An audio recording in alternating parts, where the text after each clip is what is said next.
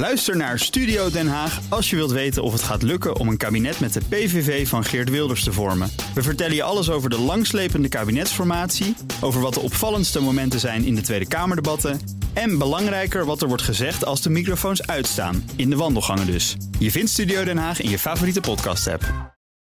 Zelensky is in New York op dit moment, sprak gisteren de Algemene Vergadering van de Verenigde Naties toe. Daar gaan we het ook nog even over hebben. Uh, zoekt vandaag ook nog militaire steun in het Huis van Afgevaardigden. Het moet daar langs meneer Kevin McCarthy, de majority leader.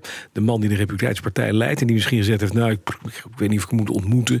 Uh, maar ondertussen heeft Polen aangegeven dat ze stoppen met leveren van wapen, wapens aan Oekraïne. Omdat ze balen van het feit dat de Oekraïners daar graan doorheen voeren. Wat daar ook blijft plakken. En dat is slecht voor de boeren in Polen. Nou, Geert-Jan, waar zullen we eerst naartoe gaan? Eerst even naar Oekraïne zelf vannacht. Wat is er gebeurd op het, aan het front? Ja, eigenlijk loopt de nacht daar nog door, ook al is het een uur later. Maar dan heb ik het puur over de luchtaanvallen die eigenlijk nu uh, over het hele, hele grote land daar plaatsvinden. Uh, onder andere ook in de hoofdstad Kiev, waar ook gewonden worden gemeld. Waar uh, branden zijn. Er zijn ook gaspijpleidingen in Oekraïne geraakt. Dus mm. dan zou je ook denken, begint nu weer de periode van Russische aanvallen op de energieinfrastructuur. Uh, een precies overzicht is er nog niet, omdat er dus nog aanvallen doorgaan. En ik mm. ook continu weer luchtalarm-appjes binnenkrijg. Ach, ja. Dus het is daar uh, bal. Ja, uh, nou, daar gaan we het zo nog even over hebben. Maar eventjes terug naar gisteren, hè, bij de Verenigde Naties. Van tevoren waren we erg benieuwd naar het politieke theater eromheen. Want er zou na die algemene vergadering... zou er ook een vergadering zijn van de V N-veiligheidsraad... Ja. Waar Zelensky uitgenodigd was. Hoe ging dat? Want we zeiden al een beetje vanuit het politieke shownieuws... dit kan vuurwerk worden. Ja, ik hoorde inderdaad uh, jij en Bernard Hammelburg vanuit Amerika... over uh, de showdown mogelijk ja. tussen Lavrov en Zelensky. Precies. Die konden elkaar treffen. En ja, dan wordt er natuurlijk toch naar gekeken. Maar wat gebeurde er eerst bij die uh, V N-veiligheidsraad? Daar was de Russische V N-ambassadeur... die eigenlijk vond dat Zelensky überhaupt niet in dat huis... op die plek mocht spreken...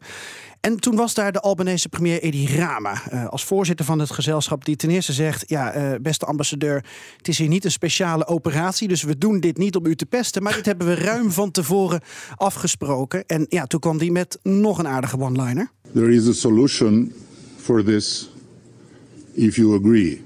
You stop the war and President Zelensky will not take the floor. Ja, daar ging de Russische ambassadeur niet op in. Nee. Dus begon Zelensky met praten. Mm-hmm. En uh, Zelensky heeft daar natuurlijk uh, het een en ander gezegd... over het Oekraïnse vredesplan. Heeft dat ook simpel gehouden. Namelijk, ja, als Rusland uh, weggaat en de zwarte vloot meeneemt... of wat daarvan over is, zegt hij... dan is het ook snel klaar met die oorlog. En vervolgens is hij zelf weggegaan... zodat mm-hmm. hij Lavrov niet hoefde aan te horen. Tja. Nou, um, weet je, Oekraïne en Rusland, ze zeiden wat je mag verwachten in dit conflict. Uh, Zelensky doet erg zijn best om diplomatiek over te komen. Ook al is hij geen diplomaat, heeft hij een hele aanvallende stijl ja, natuurlijk. Zeker. Maar laten we eerlijk zijn, uh, verandert dit nou iets in uh, de V N? Eerst de Algemene Vergadering, nu de Veiligheidsraad? Waarschijnlijk niet. Je hebt een hele zwik landen die heeft gezegd... wij veroordelen de Russische invasie. Je hebt... een klein aantal landen dat zegt wij steunen Rusland... en je hebt een aantal neutrale landen. En ja. daar verandert nooit zo heel veel in... omdat zowel Rusland als eigenlijk het Westen ook blijft investeren... in die lidstaten die hen steunen. Hm. Dan denk je, ja, dat bezoek van Zelensky aan Biden... Um, dat wordt misschien dan wel het belangrijkste. Ja. Uh, aan het congres, aan de, aan de Senaat. Want het voortbestaan van Oekraïne... dat staat toch onder druk als de Amerikaanse steun verdwijnt. Onder een eventuele president Trump weet je niet wat je krijgt als Oekraïne. En Zelensky moet dus eigenlijk op zijn blote knieën... naar dat congres en de Republikeinen toe. Omdat, ja, ik ja. zeg het gewoon zoals het is... nogmaals, het voortbestaan van zijn land... zou zomaar op het spel kunnen staan. Precies, want de Amerikanen zijn de allergrootste netto-bijdrager... aan wapens en geld in deze strijd. Ja. Verder moet Zelensky de sympathie van de Amerikanen ook weten te, we- te ja, winnen. Draagvlak. Want, zeker, want niet alleen... Alleen de Republikeinen in het huis zijn belangrijk. Maar ja, de, de, de, de, ja, het idee van hoe gaan wij nog... gaan wij überhaupt Oekraïne nog steunen? Die steun die lijkt, lijkt een beetje op te drogen. Buitenlandcommentator Bernard Hammelburg was eerder vanmorgen bij me... en vanuit New York. En die zegt, ja, Zelensky moet echt aan de bak. Ongeveer een derde van de Republikeinse fractie... is eigenlijk mordicus tegen meer hulp aan Oekraïne. Zegt, het is mooi geweest. Dat wordt ook voortdurend verwoord door de voorzitter van het Huis van Afgevaardigden, de, macht, de machtigste republikein in het huis. En dat is Kevin McCarthy. Ja. En dat is dus iemand met wie ik, als, als ik Zelensky was, dolgraag zou willen spreken. Ja, en die heeft dus gezegd van, nou, ik weet niet of ik wil, wil spreken. Hoe belangrijk is... is die steun? Zowel militair als financieel uit, uh, uit Amerika voor Oekraïne. Ja, heel groot. Uh, je ziet wel uit allerlei Ukraine support trackers, zoals dat heet, allerlei universiteiten die onderzoek mm-hmm. doen naar hoeveel steun is er voor Oekraïne, dat Europa een beetje bijtrekt ten opzichte van de Amerikanen.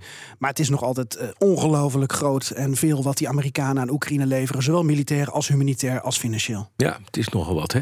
Dan uh, nog eventjes naar, uh, uh, we gaan even terug naar, naar Bernard, uh, uh, Geert-Jan. Ja. Ik zit een beetje te hakkelen. Uh, het wordt vandaag alleen maar belangrijker. Vannacht kwam dat verrassend bericht uit Polen. Die willen stoppen met wapenleveranties. Nou, zegt Bernard, dat is niet zo handig van ze, wat ze nu, nu voor aankondigen. Het gevaar van wat de Polen nu doen uit woede om die graankwestie is dat ze, denk ik, een psychologische fout maken. Omdat, ja, zij zijn zo'n beetje de meest anti-Russische Europeanen die er zijn. En door dit soort dingen te doen speel je natuurlijk Poetin uh, in, in, in de kaart. Daarmee speelt Poetin de Europeanen uit elkaar. En dat is dan de schuld van de Polen in dit geval.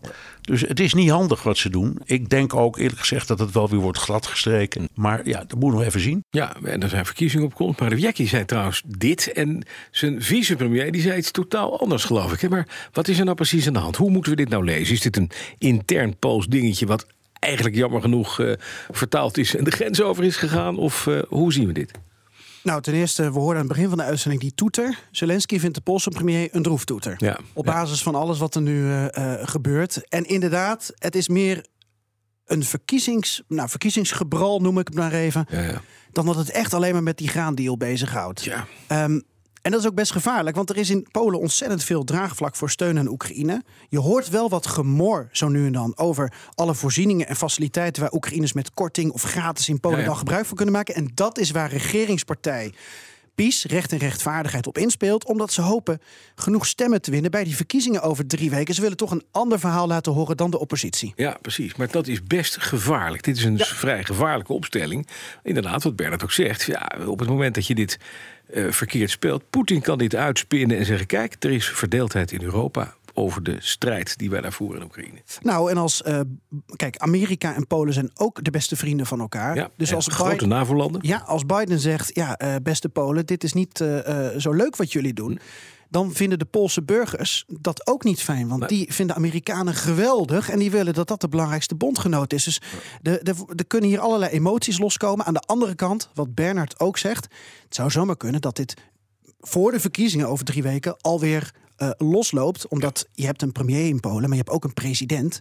En die zou zomaar kunnen zeggen, nou, dan ben ik wel de good cop. En uh, jongens, we hebben het opgelost met Oekraïne. Maar voor de beeldvorming, voor de Polen die tv kijken, hebben ja, we in ieder geval aangegeven, wij komen op voor de Polen en ja. niet voor de Oekraïners. Ja, nu is het wel een beetje het verhaal. Zelensky heeft een dubbel probleem. Hij moet en steun zien te vinden in Amerika vandaag, en hij krijgt dit, dit Poolse uh, verhaal. Uh, je zei het al, het is geen diplomaat, het is een man die aanvallend uh, regeert.